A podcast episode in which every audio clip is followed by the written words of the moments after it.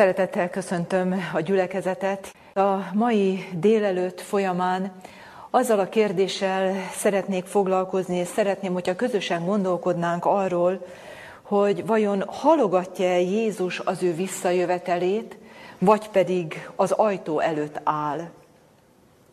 Máté evangéliuma 24. fejezetében Jézus Krisztus beszél arról, hogy az ő visszajövetelét milyen események fogják megelőzni.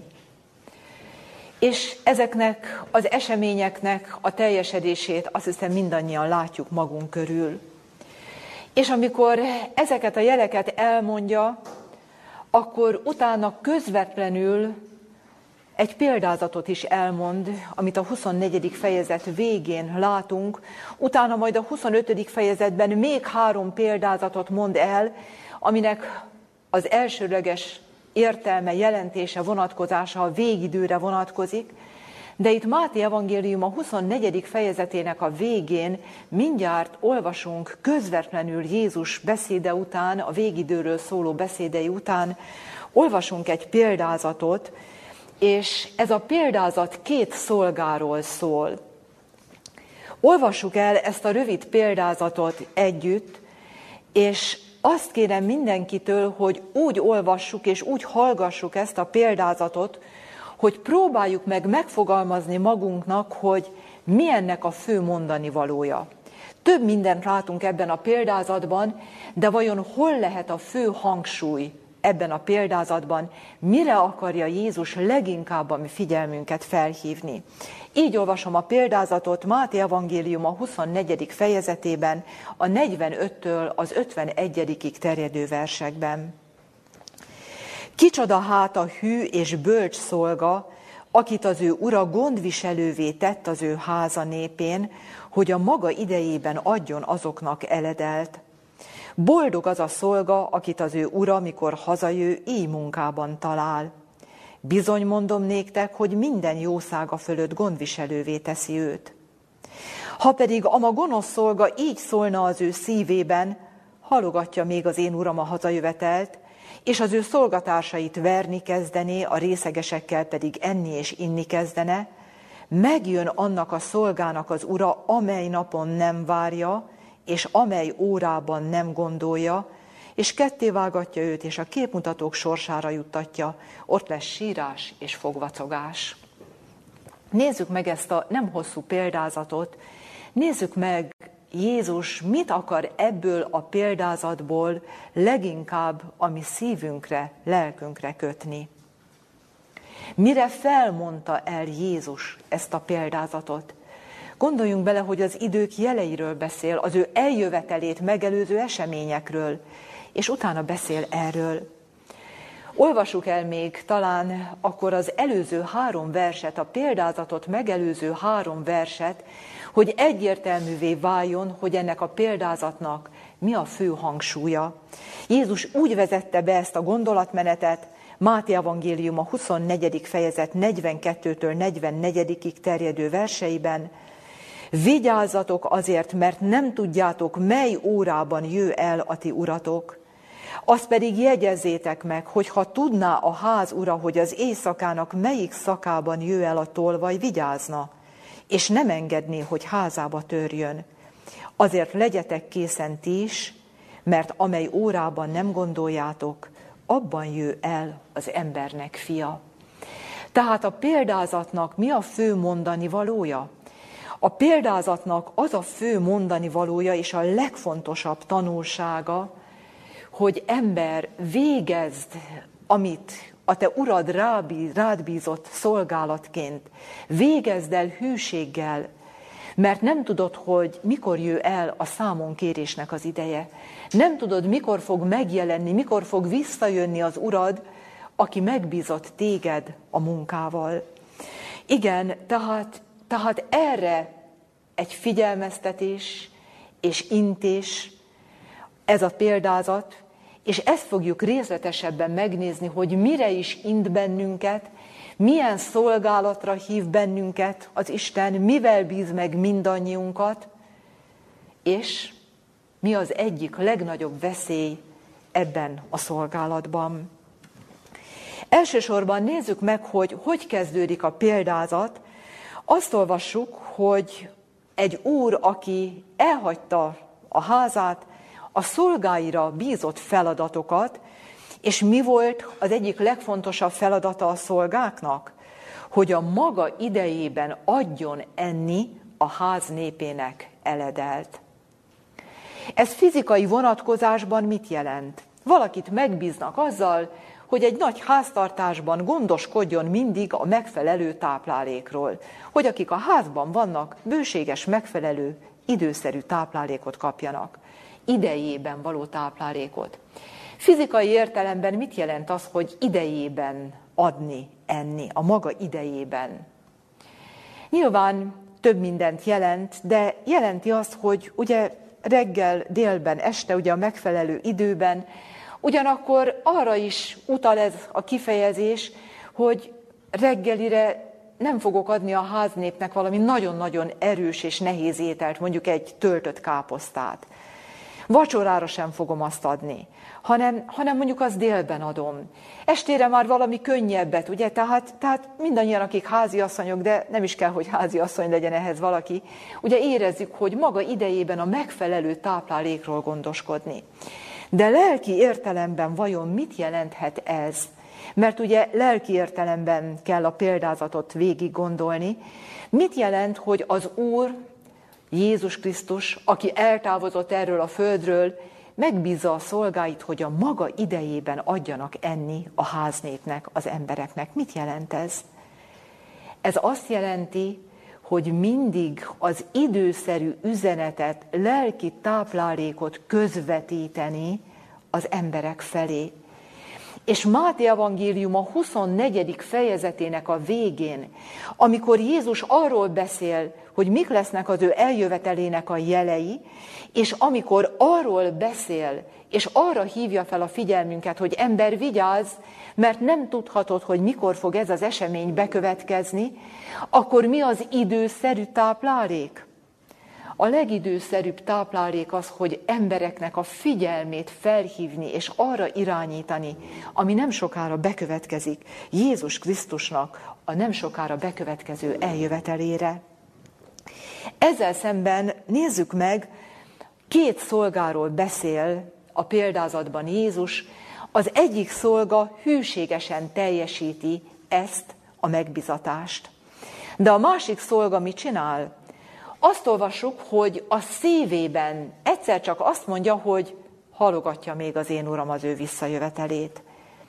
Nem mondja ki így nyíltan, hogy á, Jézus nem is fog visszajönni soha, nem mondja ki, de a szívében elveszíti annak az eleven tudatát, és elveszíti azt az érzést, azt a meggyőződést, hogy Jézus bármikor visszajöhet, hogy itt áll, közel van az ajtó előtt. Ezt mondja a szívében, halogatja még az én uram az ő visszajövetelét. És mit csinál? Elkezdi bántalmazni, verni az ő szolgatásait. Mit jelent ez? Tehát nem szíveli azokat, és, és esetleg gáncsoskodik, vagy, vagy, vagy, vagy valamilyen módon megpróbálja elnémítani azokat, akik viszont pedig hűséggel végzik a rájuk bízott szolgálatot. Miért? Miért teszi ezt? Miért nem elég az, hogyha ő csak a szívében ezt mondja, és az életével, szavaival nem képviseli ezt? Miért nem elég ez? Miért kell neki még bántani azt, aki, aki pedig hűséggel végzi a szolgálatot? Miért? Mert önmagában a másik szolgának, a másik embernek a hűsége, a megbizatáshoz való hűsége, a Jézus közeli jövetelében való bizodalma önmagában egy vád az ő életére nézve, és ez irritálja, bántja, bosszantja őt, és így áll hozzá ehhez a kérdéshez. Erről szól tulajdonképpen ez a példázat. De nézzük meg ezek után a példázatnak néhány nagyon fontos részletét és néhány tanulságát. Engem elgondolkodtatott az, és már sokszor végig gondoltam azt, hogy milyen érdekes, hogy ez a szolga, akit gonosz szolgának mond Jézus Krisztus, aki az egész magatartásával, szavaival altatja az embereket, és nem hívja fel a figyelmet erre a nem sokára bekövetkező hatalmas eseményre, ez a szolga mindezt a vég idején teszi. Mert ugye ez kimondottan a Jézus eljövetelét megelőző időre szóló példázat. Milyen érdekes, hogy nem mondjuk 1500 évvel ezelőtt, vagy mondjuk Jézus mennybe menetele után nem sokkal teszi ezt, hanem pont abban az időben teszi, amikor az események, a jelek szinte kiabálnak körülöttünk. Mit mond Máté Evangélium a 24. fejezetének a 7. verse? Miről kell hallanunk? Háborúkról, háborúk híreiről, akkor lesznek éjségek, járványok, földindulások, azaz természeti katasztrófák. Hadd kérdezzem, teljesednek ezek? Én nem is akarok most belemenni ezekbe az eseményekbe, mert azt hiszem, hogy nem lehet egy nap úgy egy híradást meghallgatni, vagy olvasni interneten bármilyen híreket, hogy, hogy ezek a jelek ne kiabálnának szinte felénk. Azt mondtam, hogy most nem is akarok erről igazából szólni, de azért két momentumot hadd említsek meg. Nem tudom, hogy benneteket az utóbbi időben mi volt az, ami a leginkább megragadott, vagy elgondolkodtatott, vagy leginkább szinte felrázó erővel hatott ránk az idők jeleivel kapcsolatban. Ezek közül a négy, a négy felsorolás közül vajon melyik? Engem kettő dolog. Az egyik ez a rengeteg tűz, ami mindenfelé tapasztalható volt. Kanadában, ezer helyen körülbelül. Egy görögországnyi terület égett le Kanadában. Döbbenetes volt. De ami engem még ennél is inkább, ennél is jobban megrázott, az az a hír volt, amikor körülbelül egy másfél hónappal ezelőtt mondták, hogy Floridában az óceánnak a hőmérséklete hány fokos volt? Hallottátok? 38 fokos volt. 38 fokos volt. Nem tudom, hogy közületek kik szoktak termálvízbe menni, vagy ilyen gyógyvízbe, de hát a 38 fokos vizet, hát egy 20-25 percig az ember mondjuk, mondjuk elviseli, de, de, de húzamosabb időn keresztül nem lehet. És mit mondott az egyik klímakutató, az ezzel foglalkozó ember, aki ott a, a, a, a, a híradásban ott megszólal, hogy ebben az a legnagyobb dráma, hogy pár éven belül az óceáni áramlatok leállhatnak. És azt pedig ugye tudjuk, hogy beláthatatlan következményekkel jár. És az a döbbenetes, például tegnap hallottam ezt a kifejezést az egyik híradásban, hogy klímaapokalipszis várható. Tehát nagyon érdekes kifejezéseket használnak manapság, és ez az elgondolkodtató, hogy ekkor mondja azt, a gonosz szolga az ő szívében, hogy halogatja még az én uram az ő visszajövetelét. De itt álljunk meg egy pillanatra, és a példázat fő mondani valóját kössük össze ezzel a gondolattal, amiről most szóltunk. Szerintetek mi a különbség, amikor a Biblia elmondja Máté evangélium a 24. fejezetének a 7. versében, hogy hallanotok kell háborúkról, háborúk hírejű, éjség, járvány, természeti katasztrófák, vagy pedig a híradásokban halljuk ezeket. Ugyanezt mondják, szóró-szóra teljesednek a bibliai kijelentések. De mi a különbség a kettő között? Ugyanazt mondják. A különbség, az óriási különbség az, hogy az ezzel foglalkozó szakemberek meg tudják állapítani a tényeket, előre vetítik az összeomlást, ami elkerülhetetlen, de megoldást nem tudnak mondani. Reményt nem tudnak adni az ember számára. Ellenben a Biblia mit tesz? A Biblia felvázolja előttünk, hogy mi fog bekövetkezni, hogy nehogy váratlanul érjen bennünket. De ugyanezzel párhuzamosan a Biblia reményt ad a mi számunkra. Isten reményt ad az embernek, hogy ember, igen, ez fog bekövetkezni. A földi élet ebben a formában, ahogy most zajlik, a bűnnek ez az iszonyú áradata, és mindaz a nyomorúság, ami ezzel jár, Ez nem sokára véget fog érni. Ez nem maradhat így fent tovább. De ember ne félj, mert nem ember keze fogja elpusztítani ezt a világot. Nem ember teremtette a földünket, nem magunkat teremtettük. Ezért az ember nem is tudja, azaz el tudná, de nem engedi meg az Isten, hogy az ember ezt megtegye. Mert Jézus eljövetele elő fog bekövetkezni. És Jézus a döntő pillanatban szabadítóként fog megjelenni. És örök életet fog adni azoknak, akik vágyódva vágynak vele élni, az ő akarata a szeretett törvényével összhangban. Hadd kérdezzem, reményez? A legfőbb reménye az embernek. Jézus erre tanított bennünket imádkozni a mi atyánkban. Hogy tanított imádkozni? Jöjjön el a te országod. És ez az ország itt van karnyújtásnyira. Hadd kérdezzem, ez az üzenet, ami minden szolgára rá van bízva, örömüzenet? Igen, a legnagyobb örömüzenet.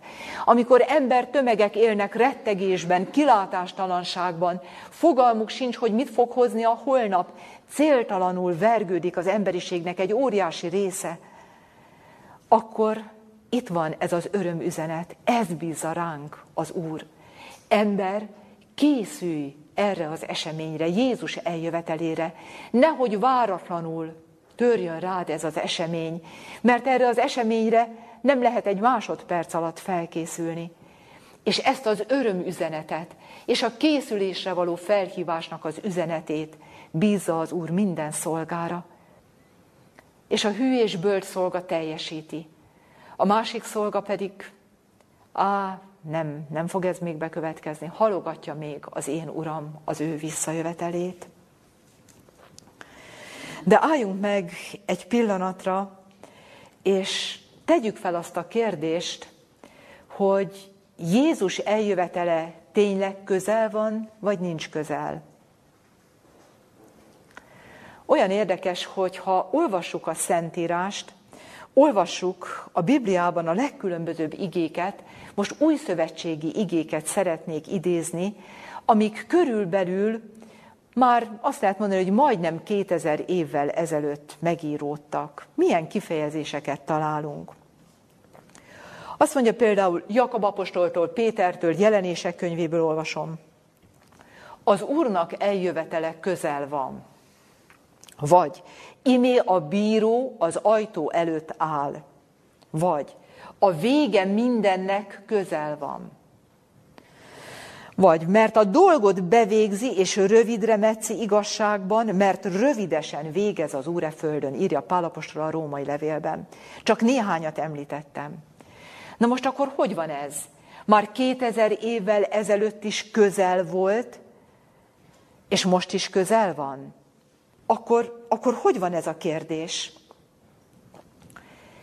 Nem lett volna az jobb, hogyha Jézus az igében, mondjuk egy teljesen egyértelmű idői proféciában megadta volna az ő visszatérésének a jel, az idejét? Mennyire jó lett volna, nem? Akkor nem lenne az ember bizonytalanságban, akkor tudhatnánk, ez a dátum, ekkor fog megjelenni Jézus. Na most ez jó lenne nekünk, vagy nem lenne jó nekünk? Miért nem lenne jó? Miért nem lenne jó? Egy történetet szeretnék elmondani. Biztos, hogy mindannyian vagytok úgy ebben az életben, hogy egy-egy mozzanat, egy-egy esemény annyira beleivódik az embernek az egész lényébe, hogy, hogy emlékszik a jelenetnek a körülményeire, a szavakra, kimondta, milyen hangsúlyjal, milyen érzést váltott ki belőlünk. Sok mindenre emlékszünk, de vannak, amik így szinte beleégnek az emberbe. Nekem egy iskolai élményem van ezzel kapcsolatban. Iskolások voltunk, középiskolába jártunk, és, és a tanárnő bejelentette, hogy a következő órán dolgozatírás lesz. Hát ugye ez egy szokványos esemény egy iskolában, és bejön a tanár az adott órára, és könyveket el, papír elő, dolgozat. Erre az egyik lány elkezdett, elkezdte kérlelni a tanárnőt, hogy tanárnő, ne most, a következő órán írjuk meg azt a dolgozatot. Hát a tanárnő nagyon jó szívű volt, és azt mondta, hogy jó, akkor a következő órán írjuk meg. Idáig még teljesen szokványos a történet, erre nem is biztos, hogy emlékeznék. De amire emlékszem, hogy ezek után az egyik osztálytársunk megszólalt, és a következőt mondta. Lányok, ne csináljátok ezt. A következő órára se fogjuk jobban tudni az anyagot, mint mára. És az az érzés, az a felháborodott érzés, ami bennem volt, máig itt van a szívemben. Annyira emlékszem rá, hogy mondhat ilyet? Három egész napunk van a következő óráig. Hát addigra úgy megtanuljuk azt az anyagot. Szerintetek, hazamentünk az iskolából, kaptunk három nap haladékot, tudtuk, hogy akkor lesz a dolgozatírás. Szerintetek mit csináltunk az első délután? Nekiestünk a könyvnek, és elejétől végig megtanultuk? Hát nem így történt. És hadd mondjam, á, következő nap, á, még van egy napunk. Aztán eljött az utolsó este, amikor még annyi minden volt már, egyéb tennivalónk, meg stb. És én azt állítom, hogy tényleg érdemben nem biztos, hogy tényleg sokkal jobban tudta az osztály az anyagot. Miért mondtam el ezt a történetet? Miért? Azért, mert az ember, bocsánat, hogy ezt mondom, és tisztelet a kivételnek, nem biztos, hogy mindenki ilyen, de az ember nagyon hajlamos a halogatásra. Á, van még időm, van még időm. Hányszor vagyok én is ebben az életben így, á, még van idő, még ezt is belezsúfolom, még ezt is megcsinálom. És az utolsó pillanatban kapkodni kell, és van, ahogy az ember, hú, most már tényleg ki is csúsztam valamilyen időből. Igen, az ember a halogatásnak a művészete, művésze bizonyos értelemben.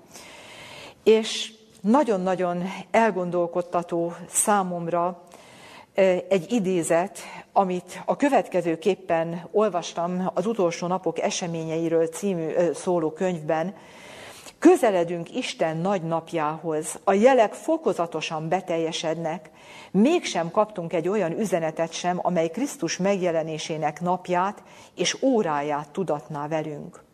És most figyeljük ezt a mondatot. Az Úr ezt bölcsen elrejtette előlünk. Miért? hogy mindig a várakozás és az előkészület állapotában legyünk várva, ami Urunk Jézus Krisztus második eljövetelére a menny felhőiből. Miért? Miért nem adta nekünk az Úr ezt tudomásunkra? Miért nem hozta? Hogy mindig a várakozás állapotában legyünk.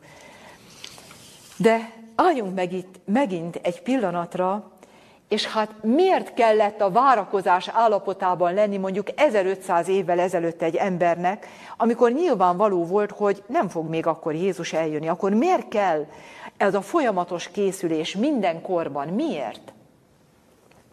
Szeretném megkérdezni, hogyha egy ember teljesen mindegy, hogy most él, száz évvel, kétezer évvel, vagy négyezer évvel ezelőtt élt, teljesen mindegy, hogy mikor él valaki, amikor meghal, mi történik vele? Lejár az élet ideje, és neki a következő tudatos pillanata a feltámadásnak az eseménye lesz. És hadd kérdezzem, létezik az ebben az egész földi történelemben, hogy valaki úgy éli le az életét Istent ismerő emberként, aki megismeri az Isten szavát, hogy nem is várja Jézus eljövetelét, mert hát az majd úgyis olyan messze lesz. Hadd mondjam, hogy minden koroknak a hívői, őszinte hívői ebben a tudatban éltek, és ebben a boldog reménységben, hogy Jézus nem sokára eljön. Szeretném megkérdezni, hogy ki volt az első próféta, akiről a Biblia beszél. Ki volt az első próféta, aki Jézus második eljöveteléről beszélt? Ószövetségi próféta. Énok. Énok. Ádám után a hetedik ember. És mi volt az ő üzenetének a lényege? Ugye Mózes első könyvében olvasunk Énokról, és Júdás levelében, az új szövetségben olvasunk arról, hogy Énok mit prédikált. Mi volt az ő profétai üzenete? Így olvasom. E, Júdás levele 14-15. vers. Ezekről is profétált pedig Énok, aki Ádámtól fogva a hetedik volt, mondván, Imé eljött az Úr az ő sok ezer szentjével, hogy ítéletet tartson mindenek felett, és feddőzzék mindazok ellen, akik közöttük istentelenek, istentelenségüknek minden cselekedetéért, amelyekkel istentelenkedtek, és minden kemény beszédért, amelyet az istentelen bűnösök szóltak ő ellene. Hadd kérdezzem, Énok idejében ilyen volt a világ, most nem ugyanilyen a világ? Ugyanilyen a világ. És Énok mit várt? Vágyódva vágyódott erre az eseményre, hogy majd Jézus visszajön, és megszűnik ez az iszonyú gonoszság, áradat, ami ezen a földön van. Igen, Énoknak ez volt a szívének minden vágya, ebben a gondolatban élt, Istennel járt Énok. És ezért ez az esemény az ő életében először ugye a föld történelmében hamar bekövetkezett, mert Jézus magához vette őt, Isten élve ragadta őt el a földről. Igen, ez volt az első üzenet ilyen értelemben. De ki volt a következő, akiről olvassuk ezt? Mózes első könyvének egy szereplője, sőt három szereplője is, akikről szintén az új szövetség emlékezik meg. Zsidókhoz írott levélben olvasunk Ábrahámról, Izsákról és Jákobról. Mit olvasunk róluk? A zsidókhoz írott levél 11. fejezetének a 8-tól 10 terjedő verseiben. Hitáltal engedelmeskedett Ábrahám, mikor elhivatott, hogy menjen ki arra a helyre, amelyet örökölendő, és kiment, nem tudván hova megy. Hitáltal lakott az ígéret földjén, mint idegenben, sátorokban lakván Izsákkal és Jákobbal, ugyanazon ígéretnek örökös társaival. És mit mond, miért? Mert várta az alapokkal bíró várost, melynek építője és alkotója az Isten. Ábrahám, akinek az Úr megígérte, hogy majd fiú gyermeke fog születni, és majd ő belőle fog származni a megváltó, ugye aki majd először meg is jelenik, ugye mert Ábrahámnak az Úr megmutatta ugye Jézus áldozatát, az ő napját látta előre, és utána majd eljön másodszor is, Ábrahám mindezt tudta. És még fiú gyermeke sem született, amikor ő már sátorokban lakott, miután kihívta, az ő, úr az őt, kihívta őt az úr Urkazdimból, és várta az alapokkal bíró várost, amelynek építője és alkotója az Isten. Csak egész röviden teszek említést még két vagy három bibliai könyvre az Ószövetségből. Jobb, szintén ebben a korban él, ugye Mózes előtt jóval élt Jobb. Mit olvasunk róla? Mi volt az ő igazi reménye? Tudom, hogy az én megváltom él, és utoljára az én porom felett megáll, ő is ebben reménykedett. Csak egy ige Jobbtól, de Jobb könyvében több ilyen igét olvasunk. Vagy például Zsoltár író Dávid. Azt mondja, a szelidek majd öröklik a földet. Ugye vége lesz ennek a sok gonoszságnak. Látod elhatalmasodni a gonoszt, de utána nézed, és nincs itt a helye többé. De a szelídek örökölni fogják majd a földet.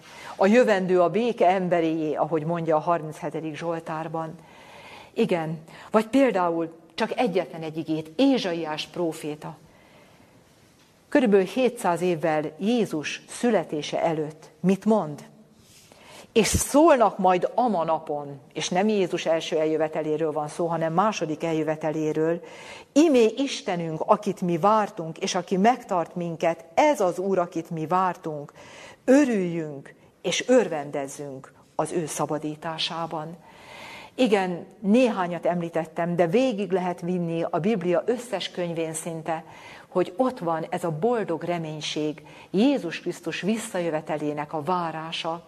Tulajdonképpen azt lehet mondani, hogy minden korok őszinte hívői advent hívők voltak. Advent mit jelent? Eljövetel. Jézus visszajövetelét váró hívők voltak, az őszinte hívők. De szeretnék olvasni egy igét a zsidókhoz írott levél 11. fejezetének a harmadik verséből, a zsidókhoz írott levél 11. fejezetének a harmadik verse a következőt mondja, nagyon elgondolkodtató ige, ugyanitt a hithősökről szóló fejezetben. Azt olvassuk, hogy hitben haltak meg mindezek, nem nyerve meg az ígéreteket, hanem csak távolról látva és üdvözölve azokat, és vallás tévén arról, hogy idegenek és vándorok e földön. Milyen érdekes ez a gondolat. Azt mondja, hogy ők hidben haltak meg, tudták, hogy ezek az ígéretek nem fognak beteljesülni az ő életükben.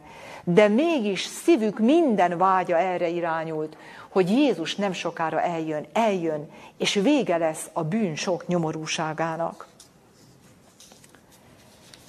De mit olvasunk? Ezek az emberek az egész életükkel, egész életmódukkal, a beszédükkel, miről tettek bizonyságot? Mit olvastunk itt ebben a versben?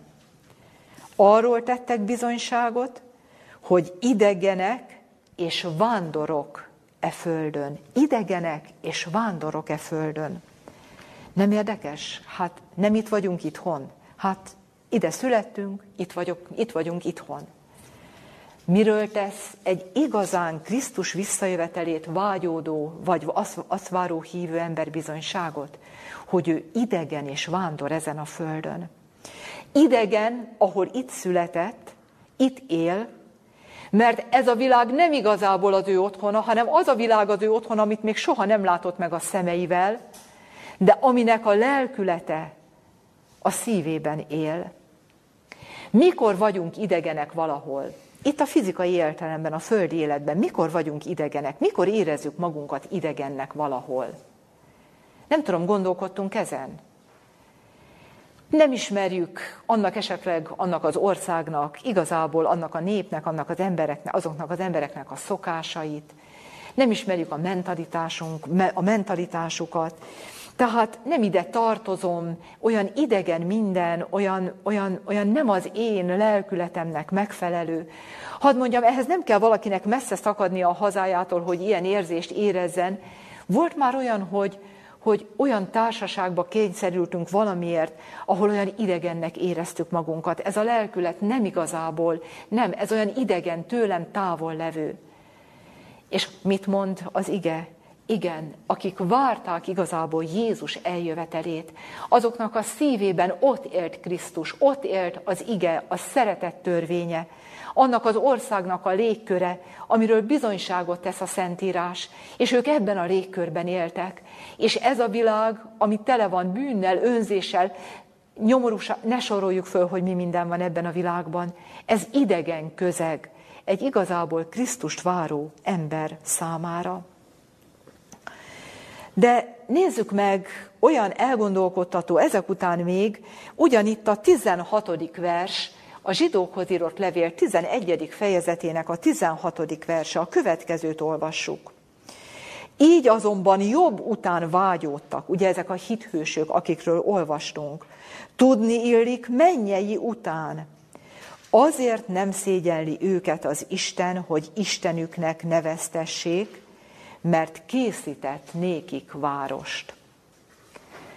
Annyira elgondolkodtam én ezen az igén már nagyon régóta, olyan sokszor föl elevenedett már bennem ez az ige. Mit mond ebben az igében? A Szentírás, mit mond az Úr? Ezek az emberek jobb után vágyódtak, mennyei után, és ezért nem szégyelli őket az Isten, hogy Istenüknek neveztessék. Mit mond ez az ige? Vannak emberek, akiket az Isten szégyel. Nem vállalja föl őket. És vannak olyanok, akiket nem szégyel. Nem szégyeli, hogy ő az Istenük, és készít nekik várost. Tehát mi ez a ez a vízválasztó, hogy úgy mondjam, mi, ki azok, kik azok, inkább így fogalmazzuk meg, kik azok, akiket nem szégyel az Isten, akiknek elkészíti az örök életet, az ő országát. Soroljuk föl. Három gondolatot olvasunk. Az egyik, várják az alapokkal bíró várost. Várják. Tehát vágyódnak Jézus visszajövetele után. A második, mit mondtunk? Akik idegenek és vándorok ezen a földön. Akik nem úgy érzik, hogy ez az élet az igazi otthonuk, itt kell mindent igazából elérni, ez a végcélja az életnek, és hát igen, hát az örök élet, hát valamilyen egészen bizonytalan gondolatokkal ö, ö, megemlékezni időnként erről. Igen, akik idegenek és vándorok e földön, akik várják azt, hogy végre hazaérkezzenek. És vágyódnak, azt olvassuk, jobb után vágyódtak, tudnélik mennyei után. Azért tegyük fel azt a kérdést, hogy előfordul velünk sokszor, és sok-sok emberrel ebben az életben akik nem is igazából annyira elkötelezetten követik Jézus Krisztust, előfordul, amikor egy-egy tragédia történik, vagy valami nyomorúság, hogy jaj, csak jönne már el Jézus, csak lenne vége ennek a, ennek a sok szörnyűségnek. Utána vége van esetleg annak a nagyobb bajnak, megint békességes körülmény van az ember körül, és ez az érzés, mintha úgy el is párologna az emberből. Csak a baj esetén vágyódik ugye az ember. De utána megint visszasüpped ebbe az életbe, hát ez a mi közegünk, ugye, ez a mi igazából, ez a mi otthonunk. Igen, az Úr azokat nem szégyelli, és azoknak fog majd várost készíteni, és otthont, akik várják az alapokkal bíró várost, akik idegenek és vándorok ezen a földön, és vágyódnak a mennyei után. És hadd kérdezzem, hogy vajon az Isten miért szégyelli ezeket az embereket majd az övéinek nevezni, és miért nem adhat örök életet egy ilyen szemlélethez és gondolkodáshoz? Miért? Tegyük fel azt a kérdést önmagunknak, hogy mibe került az, hogy ez a remény, ez az élő remény ott lehet a mi szívünkbe, és örökké élhetünk majd az Istennel, Jézus Krisztussal, egy olyan világban, ahol nem lesz fájdalom, nyomorúság, szenvedés. Mibe került ez? Nem aranyon vagy ezüstön váltattunk meg, hanem drága véren, mint hibátlan és szeplőtlen bárányén, a Krisztusén, ahogy mondja a Szentírás. És gondoljunk bele abba, hogyha mi ezt nem értékeljük, hogyha nem ez a legfontosabb a mi számunkra, hogy elérjük azt, amiért Jézus ezt a mérhetetlen árat fizette, amiért a menny meghozta ezt a legnagyobb áldozatot, akkor nem is tudnánk igazából értékelni. Gondoljunk bele ebbe, mit fizetett a menny értem, és én vágyódom, hogy ezt elérjem. Ezért mondja azt, hogy akik ezt nem értékelik, azoknak nem is fogja elkészíteni ezt a város, de akik vágyódnak ezután. Ez az életük célja, hogy megszabadulni ebből a sok szörnyűségből, és örökké ő vele élni, azok számára el fogja hozni Jézus Krisztus a megfelelő pillanatban, amikor tényleg úgy tűnik ebben a világban, hogy minden össze fog omlani. Jézus Krisztus szabadítóként fog majd megjelenni, és beváltja az ígéretet, amelyet kezdettől fogva hangsúlyozott végig a Szentírásban. De még egyszer tegyük fel azt a kérdést, amit már elkezdtünk egyik oldalról áttekinteni, de most egy másik oldalról is nézzük meg azt a kérdést, hogy hogy lehetséges az, hogy e, mégis most, amikor ennyire látjuk, hogy Jézus eljövetele itt van a, a küszöbön, e, hogy lehetséges az, hogy mégis valaki elveszíti a Jézus közeli megjelenésébe való vetett hitét. Hogy lehet, hogy mégis azt mondja ilyen események hátterén, hogy halogatja még az én uram az ő visszajövetelét? Nem tudom, hogy tapasztaltuk-e már magunkon a következőt, hogy jellemző nagyon ránk a fellángolás, a felbuzdulás valamire. Én emlékszem bizonyos eseményekre az elmúlt mondjuk körülbelül 20-25 évben, egy-egy olyan nagyon jelentős eseményre, amikor történt valami a világban, amit a bibliai profécia előre kijelentett, olyan felrázó volt, hogy, hogy elmondani nem tudom. Ott volt az emberben az a szent buzgalom, hogy hú, ez is teljesedett, Jézus eljövetele itt van a küszöbön. De mi történt? Eltelt egy nap, egy hét, egy hónap, egy-két év, és mi történik ezzel a buzgalommal és lelkesedéssel? Mi történik? Az ember hajlamos arra, hogy utána úgy alább ez a felbuzdulás. Amikor látjuk ezeket az eseményeket, mondjuk például beszéltünk ugye ezekről a tüzekről, amikor a 35. helyről hallottuk már, és jön egy 36. is velejéig megráz bennünket, vagy pedig, ja igen, a 36. helyen is kiütött a tűz. Tehát értjük, hozzászokunk egy idő után ezekhez az eseményekhez. És éppen ezért minek utána a várakozás, noha az isteni mérték szerint nagyon rövid, és ha látnánk, hogy mikor lesz vége mindennek, akkor mi is megalapíthatnánk, hogy igen, most már nagyon rövid idő, de mi nem láthatjuk. Tehát hosszúra nyúlik ilyen értelemben a várakozásnak az ideje, és ez sátán számára kiváló alkalom arra, hogy az embernek az odaszánását, a buzgalmát lohassza, és az ember úgy gondolkodjon, hogy hát igen, újra visszazökkentünk a régi kerékvásgárba, és megy minden, halogatja még az én uram az ő visszajövetelét. Nagyon érdekes, hogy nem csak egyéni életünkben van ez így, hanem történelmi vonatkozásban is teljesedett ez, Ugye a bibliai proféciák előre jelzik jelenések könyvében, jelezték azt az eseményt, ami a 19. században bekövetkezett, hogy Jézus visszajövetelét tömegek várták. Azt hitték, hogy akkor fog megjelenni. Ugye ez az esemény előre vetítve jelenések könyvében található, de az evangéliumokban is tesz róla Jézus említést.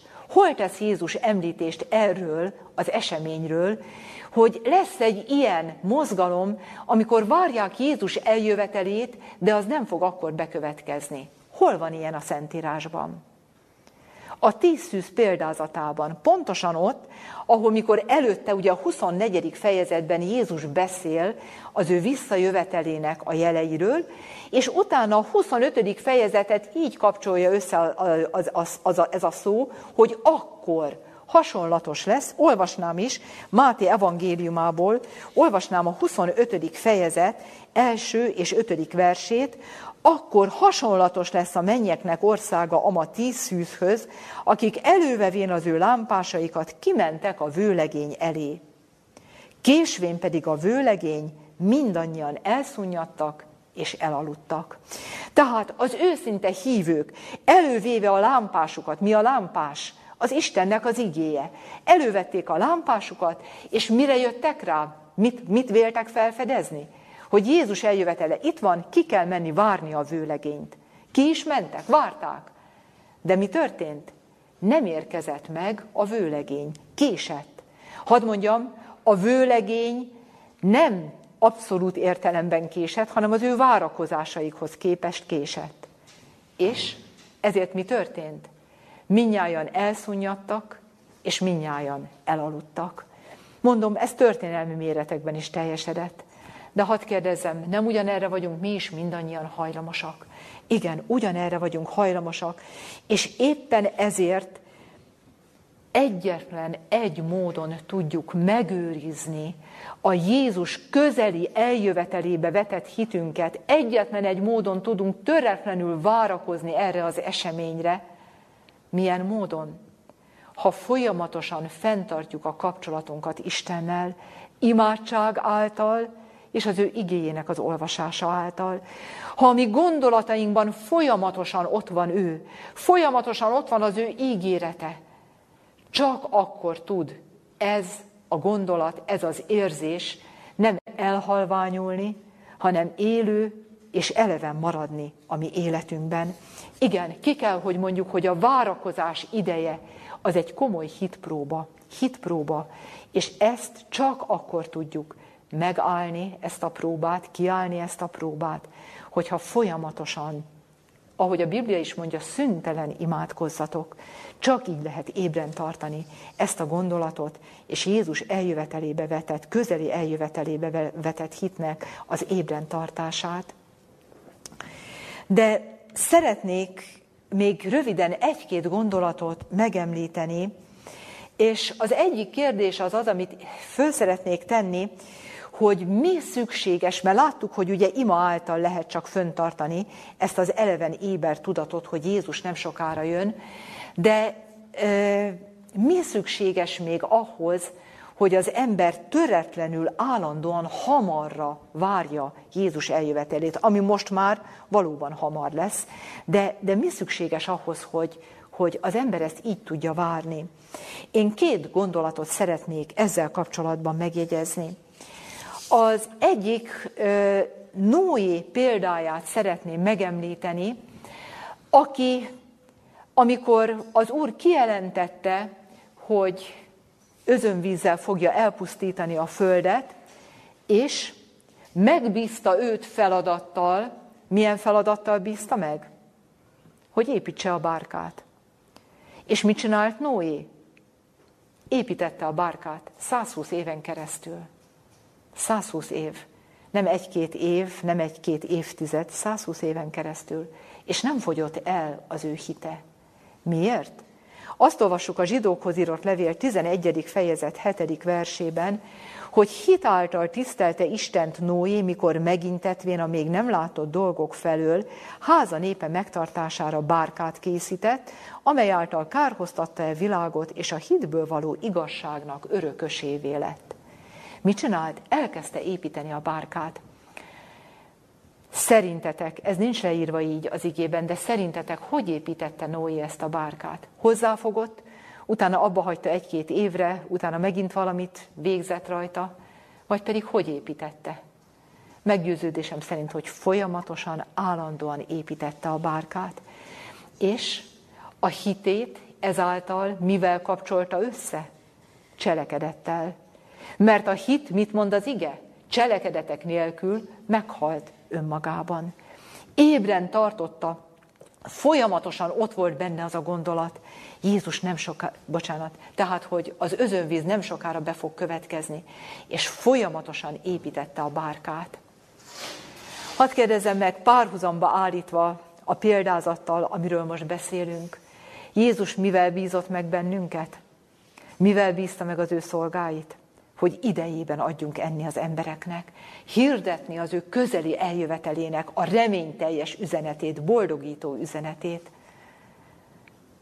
Ha mi ezt tesszük, az életpéldánkkal, szavainkkal, ez a mi legfőbb gondunk, hogy embereknek segítséget nyújtani, hogy megtalálják az egyedüli igaz reményt, akkor ez a hit ébren fog bennünk maradni ha nem teszünk semmit, ha tétlenek vagyunk, ha nem készülünk magunk is erre az eseményre, Jézus eljövetelére, és nem végezzük a ránk bízott szolgálatot, akkor egy idő után csak egy ismeretté fog silányulni a hitünk. Tudjuk, hogy majd Jézus eljön, de az lesz, ami szívünkben halogatja még az én Uram az ő visszajövetelét.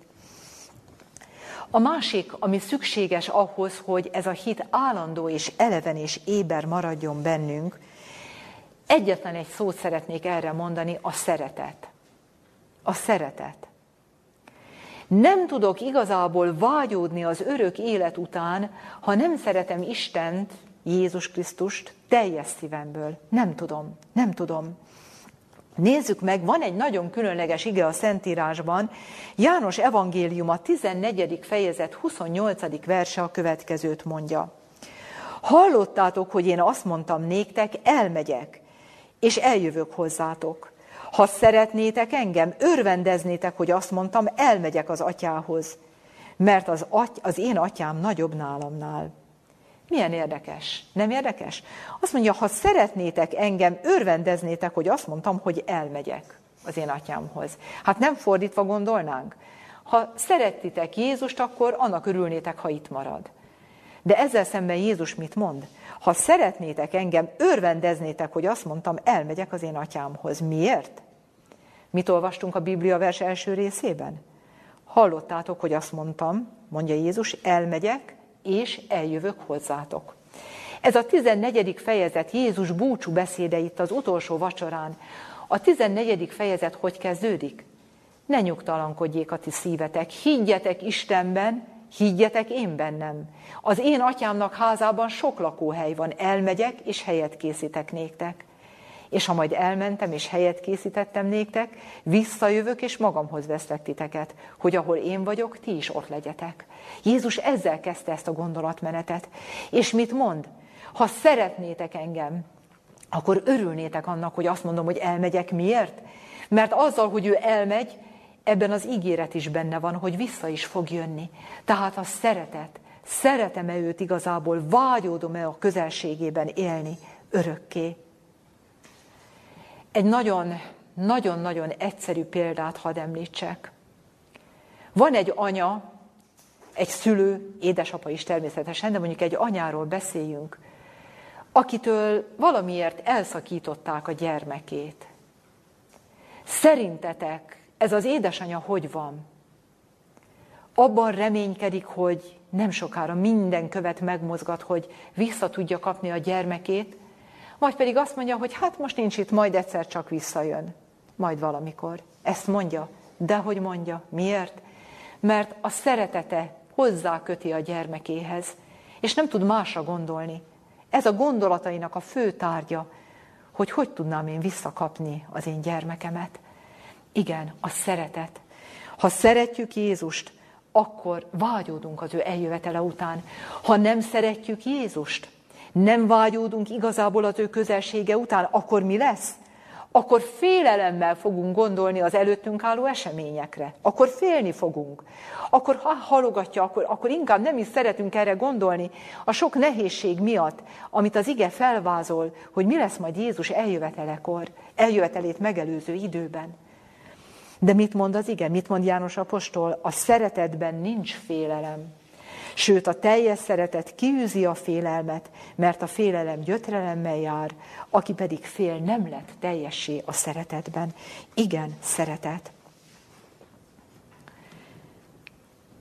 Hadd kérdezzem meg, hogy a Bibliában hol van említés utoljára arról, hogy Jézus hamar eljön.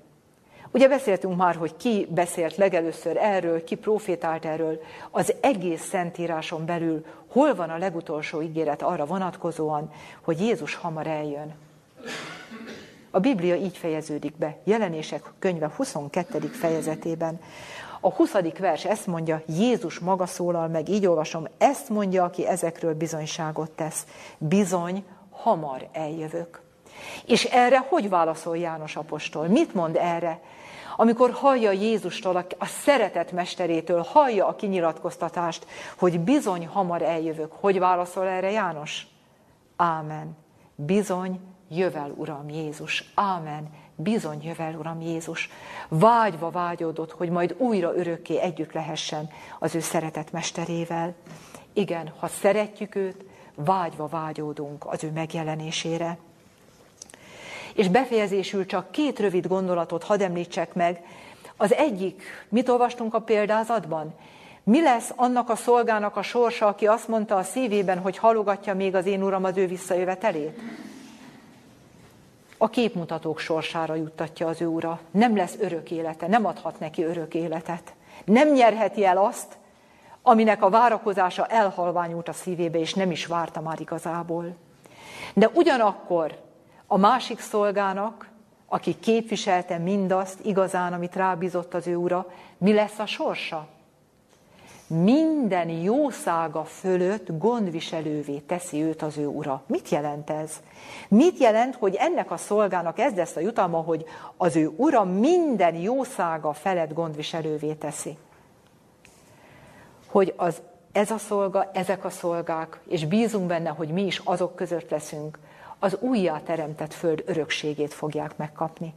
Mindent, mindent az Úr rájuk bíz. És az utolsó gondolat, amit szeretnék megjegyezni, hogy, és most emlékezetből mondjuk vissza, hogy ennek a szolgának, aki kiadta a háznépnek az eledelt idejében, milyen két jellemzőjét mondta el Jézus. Mi volt a két jellemzője? Hű és bölcs. Hű és bölcs szolga. Tehát ezek azok a jellemvonások, amik leginkább szükségesek most a mi számunkra ebben az időben. mi az egyik? Bölcs. Ki a bölcs ember a Bibliában? Ki a bölcs? Máté evangélium a hetedik fejezetében olvassuk ugye a két ház építését, ugye valaki a kősziklára, valaki a fövenyre épített. Aki a kősziklára épített, az a bölcsember. De hogy határozza meg Jézus? Ki volt az a bölcsember, aki a kősziklára épített? épített?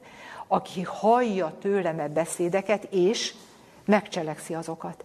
Hallja tőlem. Mindegyik szolga hallotta az ő urának a megbizatását és beszédét, de az egyik mit csinált? Nem cselekedte meg a másik pedig megcselekedte.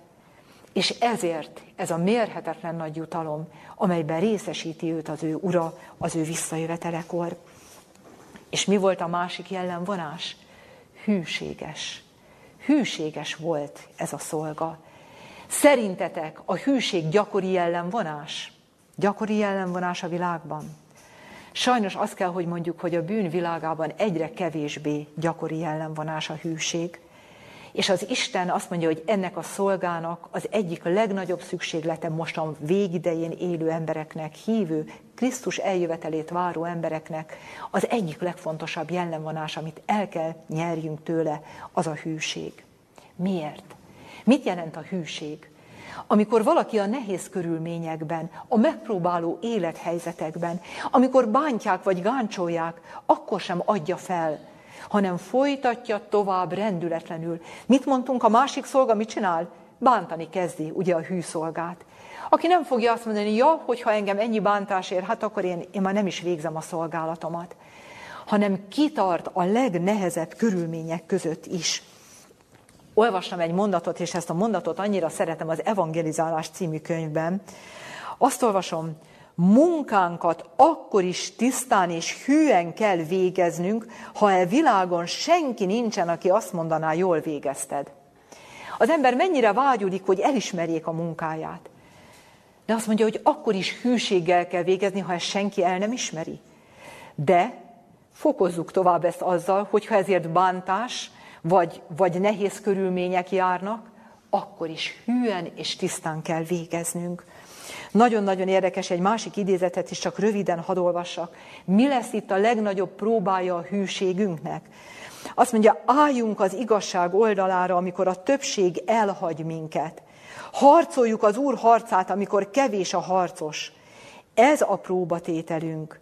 Izzó lelkesedést kell merítenünk mások hidegségéből, bátorságot mások gyávaságából, és hűséget mások árulásából. Tehát amikor a környezetünk más, amikor visszahúzó erőként hat ránk a környezet, nem beleolvadni és azonosulni, és azt mondani, hogy hát halogatja még az én uram az ő visszajövetelét, hanem ebből izzó lelkesedést és hűséget meríteni. Ez a mi legnagyobb próbánk. Ezért mondja, hogy hű és bölcs szolga az, akit az Ura majd ebben a csodálatos jutalomban részesít. Elnyerhető a hű és bölcs jellemvonás? Isten ereje által elnyerhető. A lélek kimunkálja bennünk, ha kérjük, ha vágyódunk erre. Ima, ima, aki kér, mind kap. És mi lesz majd a hűségeseknek járó jutalom? Aki hű és bölcs szolgaként a legnehezebb időszakban is végezte a rábízott szolgálatot, az ő ura iránti teljes szeretetből mi lesz a jutalma? Hallhatja majd Jézusnak ezeket a szavait, jól vagyon jó és hű szolgám. Kevesen voltál hű, sokra bízlak ezután, menj be a te uradnak örömébe. És mit fog majd hallani, amikor Jézussal együtt és a megváltott sereggel együtt elérkezik a mennyei Jeruzsálem kapujához? Mit mond Ézsaiás könyve? Nyissátok fel a kapukat, hogy bevonuljon az igaz nép, minek a megőrzője? A hűség megőrzője. Hogy szól az ige? Nyissátok fel a kapukat, hogy bevonuljon az igaz nép, a hűség megőrzője.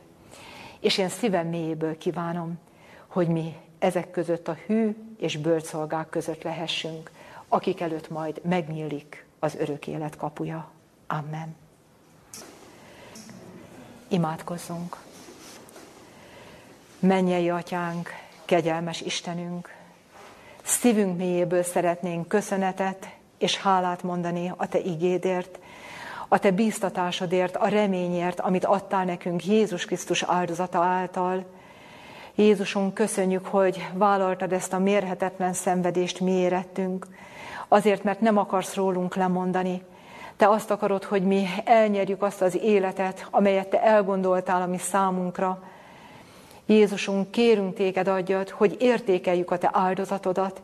Istenünk, kérünk Téged adjad, hogy értékeljük ezt a mérhetetlen szeretetet, és ne enged, hogy mi úgy érezzük, hogy ez a világ, amiben annyit szenvedünk mindannyian, hogy ez a világ igazából a mi otthonunk. Urunk, adjad, hogy a mi szívünk, a mi gondolataink felfelé irányuljanak Te hozzád.